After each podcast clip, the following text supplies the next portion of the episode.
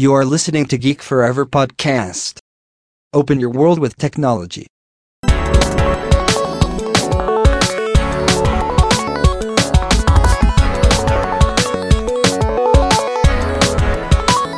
This is Geek Story.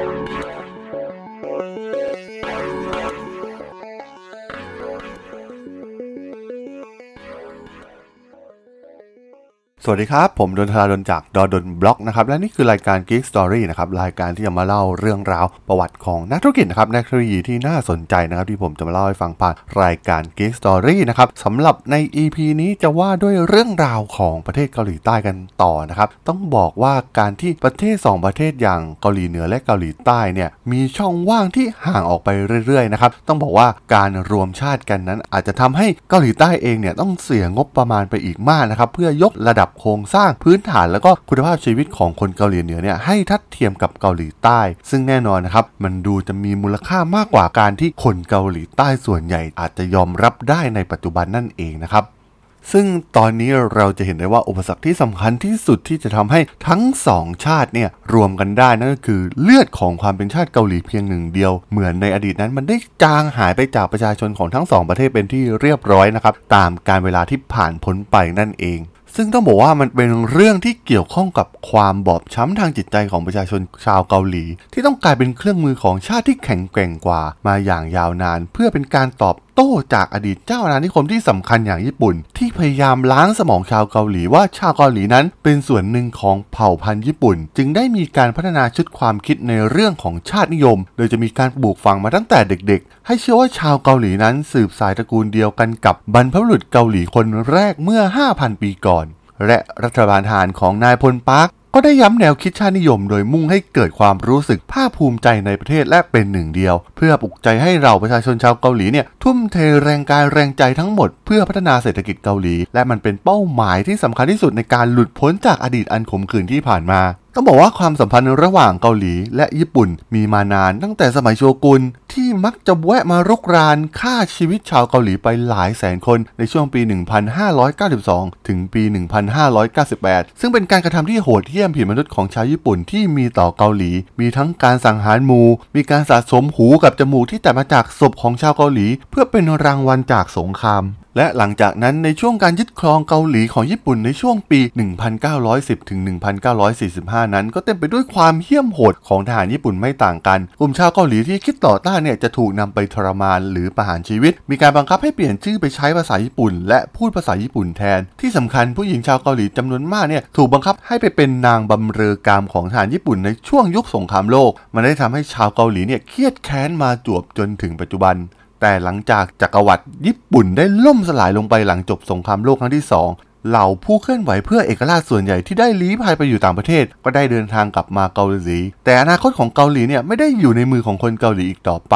มันเป็นการต่อสู้กันระหว่างสหภาพโซเวียตกับสหรัฐอเมริกา ฝ่ายคอมมิวนิสต์กับฝ่ายประชาธิปไตย และสุดท้ายมันทำให้ประเทศถูกแบ่งออกเป็นทั้งสองฝั่ง ฝั่งหนึ่งเป็นคอมมิวนิสต์ที่ปกครองโดยคิมอิลซอง โดยสหภาพโซเวียตเนี่ยหนุนหลังอยู่ ส่วนเกาหลีอีกฝั่งหนึ่งนั้น ปกครองโดยซึงมันรีที่ได้รับความไว้วางใจจากกองทัพสหรัฐ เพราะตัวเขานั้นได้จบการศึกษาจากประเทศอเมริกา และนับถือศาสนาคริสต์และอ้างว่ายึดถือหลักการของประชาธิปไตย มันเป็นความแตกแยกที่ไม่ได้สร้างโดยคนเกาหลีเอง พวกเขาไม่สามารถกำหนดอนาคตตัวเองได้เลยด้วยซ้ำ การแบ่งแยกฝั่งเหนือและใต้นั้น ถูกสถาปนาโดยชาติยักษ์ใหญ่อย่างสหภาพโซเวียตและสหรัฐอเมริกา และสุดท้ายเนี่ยมันก็ได้ทำให้เกิดสงครามระหว่างชาวเกาหลีด้วยกันเองขึ้นในปี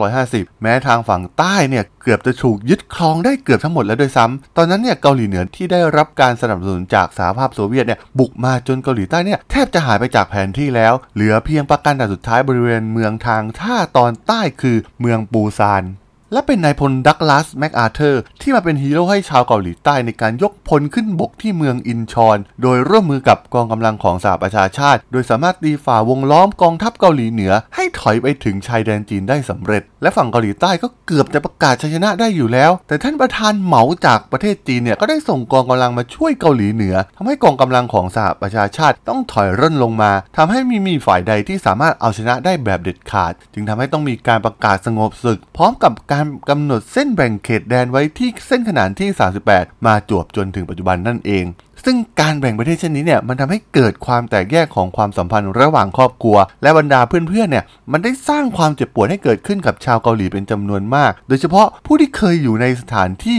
กั้นระหว่างเขตแดนของทั้งสองประเทศ เพราะความเป็นญาติมิตรนั้น มันยังไม่สามารถตัดขาดกันได้ แต่ไม่สามารถที่จะพบเจอกันได้เหมือนอยู่คนละประเทศ และหลังจากสิ้นสุดสงครามระหว่างเกาหลีเหนือและเกาหลีใต้ ปัจจัยที่กระตุ้นให้เกิดความรักชาติของผู้ชายชาวเกาหลีมากที่สุด คือการที่ต้องทนเห็นภาพทหารอเมริกันอยู่กับผู้หญิงชาวเกาหลี ซึ่งตกเป็นเหยื่อของการล่าอาณานิคมทางเพศ ทุกสิ่งเหล่านี้เนี่ยล้วนปลุกเราให้เกิดความเป็นชาตินิยมขึ้นในเกาหลี มันเริ่มตั้งแต่การเรียน ครูต่างพร่ำสอนนักเรียนให้เชื่อว่าคนเกาหลีเนี่ยสืบสายเลือดกันมากว่า 5,000 ปี เมื่อจบการศึกษาและได้ทำงาน พวกเขาต่างถูกรายล้อมไปด้วยการรณรงค์และทั้งป้ายประกาศสื่อต่างๆของประเทศให้ร่วมกันล้มประเทศญี่ปุ่นให้จงได้ ญี่ปุ่นเองซึ่งเคยกดขี่ข่มเหงเกาหลี ทุกคนเนี่ยต้องช่วยกันทำให้ประเทศแข็งแกร่งด้วยการทำงานที่เพิ่มขึ้นมากกว่าชาวบ้าน ต้องทำงานให้ได้วันละ 12 ชั่วโมง ไม่หยุดแม้กระทั่งในวันเสาร์มีการแต่งเพลงปลุกใจ แล้วปล่อยทางวิทยุ โดยเปิดเพลงเหล่านี้ซ้ำๆให้เป็นที่จดจำสำหรับประชาชนทุกคน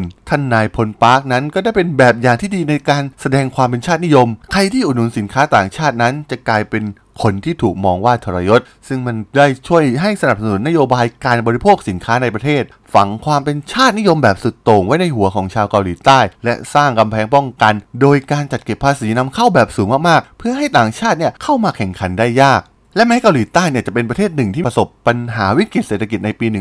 1997 เหมือนเช่นที่ประเทศไทยได้เจอ แต่ความเป็นชาตินิยมหนึ่งเดียวของเกาหลีใต้นั้นทำให้พวกเขาเนี่ยสามารถคลี่คลายปัญหาใหญ่นี้ได้ก่อนใครเพื่อน การร่วมแรงร่วมใจกันแก้ปัญหา ทั้งรัฐบาล และผู้นำธุรกิจระดับสูง ออกมาเรียกร้องความรักชาติ และความสามัคคีจากประชาชน ตัวอย่างเช่น บริษัทยักษ์ใหญ่อย่างฮุนไดตั้งเวทีรวมพลหน้าสำนักงานใหญ่ เพื่อประกาศว่าฮุนไดต้องชูธงสนับสนุนการอุทิศตัวเพื่อฟื้นฟูเศรษฐกิจของเกาหลี พนักงานของบริษัทฮุนไดจะถูกปลุกเราให้รู้สึกว่าพวกเขาไม่ได้ทำงานเพียงเพื่อความสำเร็จของบริษัทเพียงเท่านั้น แต่กำลังกอบกู้ประเทศจากวิกฤตเศรษฐกิจไปด้วย กลุ่มแชร์โบยักษ์ใหญ่ของเศรษฐกิจเกาหลี ร่วมรณรงค์ให้ประชาชนนั้นมาร่วมบริจาคทองคำเข้าคลังของประเทศ เพื่อช่วยเพิ่มทองคำสำรองของประเทศ และที่สำคัญมันยังช่วยสร้างขวัญกำลังใจที่สำคัญ มันเกิดจากการร่วมแรงร่วมใจกันที่พาเกาหลีใต้เนี่ยผ่านพ้นวิกฤตเศรษฐกิจครั้งนั้นมาได้ และความเป็นชาตินิยมนี่เอง เป็นการทำเพื่อปกป้องตนเองของเกาหลีใต้ ถือเป็นเหมือนกาวเชื่อมสังคมให้มาสามัคคีกันได้อยู่เสมอ มันเป็นสิ่งที่เป็นปัจจัยสำคัญที่เกาหลีใต้นั้นนำมาใช้ทุกครั้งที่บ้านเมืองเกิดรอยร้าวขึ้น ไม่ใช่ว่าชาวเกาหลีใต้นั้นจะสมัครสมานสามัคคีกันในทุกเรื่อง มันก็เหมือนเหมือนกับทุกประเทศ ไม่ว่าจะเป็นเรื่องการแบ่งขั้วทางการเมือง การแบ่งตามภูมิภาค หรือการแบ่งแยกที่มีช่องว่างมากขึ้นเรื่อยๆ ระหว่างคนรุ่นใหม่กับคนรุ่นเก่าของเกาหลี แต่เมื่อประเทศกำลังประสบปัญหา หรือมีภัยจากภายนอกเข้ามาคุกคาม ความสามัคคีเพื่อพิชิตเป้าหมาย การร่วมแรงร่วมใจกันแก้ไขปัญหา ก็จะเกิดขึ้นได้อย่างเหลือเชื่อ และพาเกาหลีใต้ผ่านพ้นวิกฤตมาทุกครั้ง และไม่ต้องสงสัยเลยว่าทำไมเกาหลีใต้ถึงได้กลายเป็นชาติที่พัฒนาได้เร็วติดจรวดได้ถึงเพียงนี้ อย่างที่เราได้เห็นกันในทุกวันนี้นั่นเองครับผม สำหรับเรื่องราวของเกาหลีใต้ใน EP นี้ก็ขอจบไว้เพียงเท่านี้ก่อนนะครับ อย่าลืมติดตามกันใน EP หน้านะครับ จะเป็น EP สุดท้ายแล้วนะครับสำหรับเรื่องราวของการ ก้าวมาเป็นประเทศพัฒนาแล้วของประเทศเกาหลีใต้นะครับ ต้องบอกว่าน่าสนใจมากๆนะครับ ถ้ายังไงก็ฝากติดตามกันด้วยนะครับสำหรับเพื่อนๆที่สนใจเนี่ยก็สามารถติดตามกันได้นะครับ ทางช่อง Geek w a l l e r Podcast นะครับ ตอนนี้อยู่ในแพลตฟอร์มหลักๆ ทั้ง Podbean Apple Podcast Google Podcast Spotify YouTube แล้วก็จะมีการอัปโหลดลงแพลตฟอร์ม b l o g d i t ในทุกตอนอยู่แล้วด้วยนะครับ ถ้ายังไงก็ฝากกด Follow ฝากกด Subscribe กันด้วยนะครับ แล้วก็ยังมีช่องทางเพิ่มเติมในส่วนของ Line แอดที่แอดทลาดนนะครับ T H A R A D H O L นะครับสามารถแอดเข้ามาพูดคุยกันได้นะครับ ผมจะส่งสาระดีๆพอดแคสต์ดีๆ ให้ท่านในทุกๆวันอยู่แล้วด้วยนะครับ ถ้าอย่างไรก็ฝากกดแอดกันเข้ามาด้วยนะครับสำหรับใน EP นี้เนี่ย ผมต้องขอจบไว้เพียงเท่านี้ก่อนนะครับ เจอกันใหม่ใน EP หน้านะครับผม สวัสดีครับ